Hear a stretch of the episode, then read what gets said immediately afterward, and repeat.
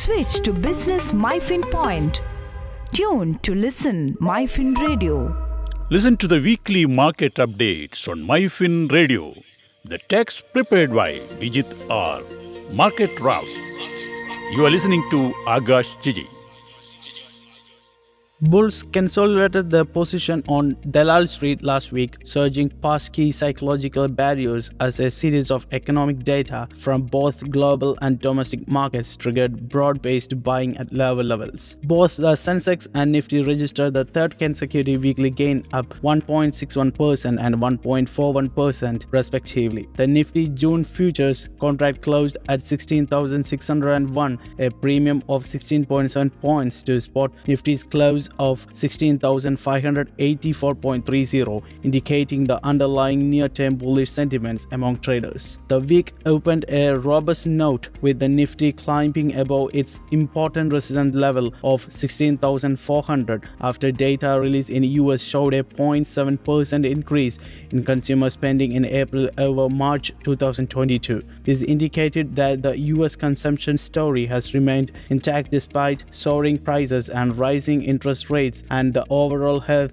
of the US economy was not as bad as the market had feared. Global sentiments got a further boost after world's largest container handling port at Shanghai resumed normal operations from June 1 after 7 weeks of COVID-related restrictions the port getting back to normal will significantly help in the availability of containers for global trade, thereby easing concern about global supply chain situation. On the domestic side, IMD forecast about a good and well distributed rainfall activity over most part of the country aided sentiments on domestic bosses. Normal monsoon leads to better farm growth, a key catalyst for rural consumption and growth. However, the sharp volatility in the prices of crude oil in the international market amidst worries about demand supply mismatch and persistent weakness in the Indian rupee against the dollar capped a major upside for domestic equities. While OPEC's decision to increase output came as a breather, oil prices remained firm as experts believe that the quantum of increase in oil production announced by oil producing countries wouldn't be sufficient enough to meet shortfall created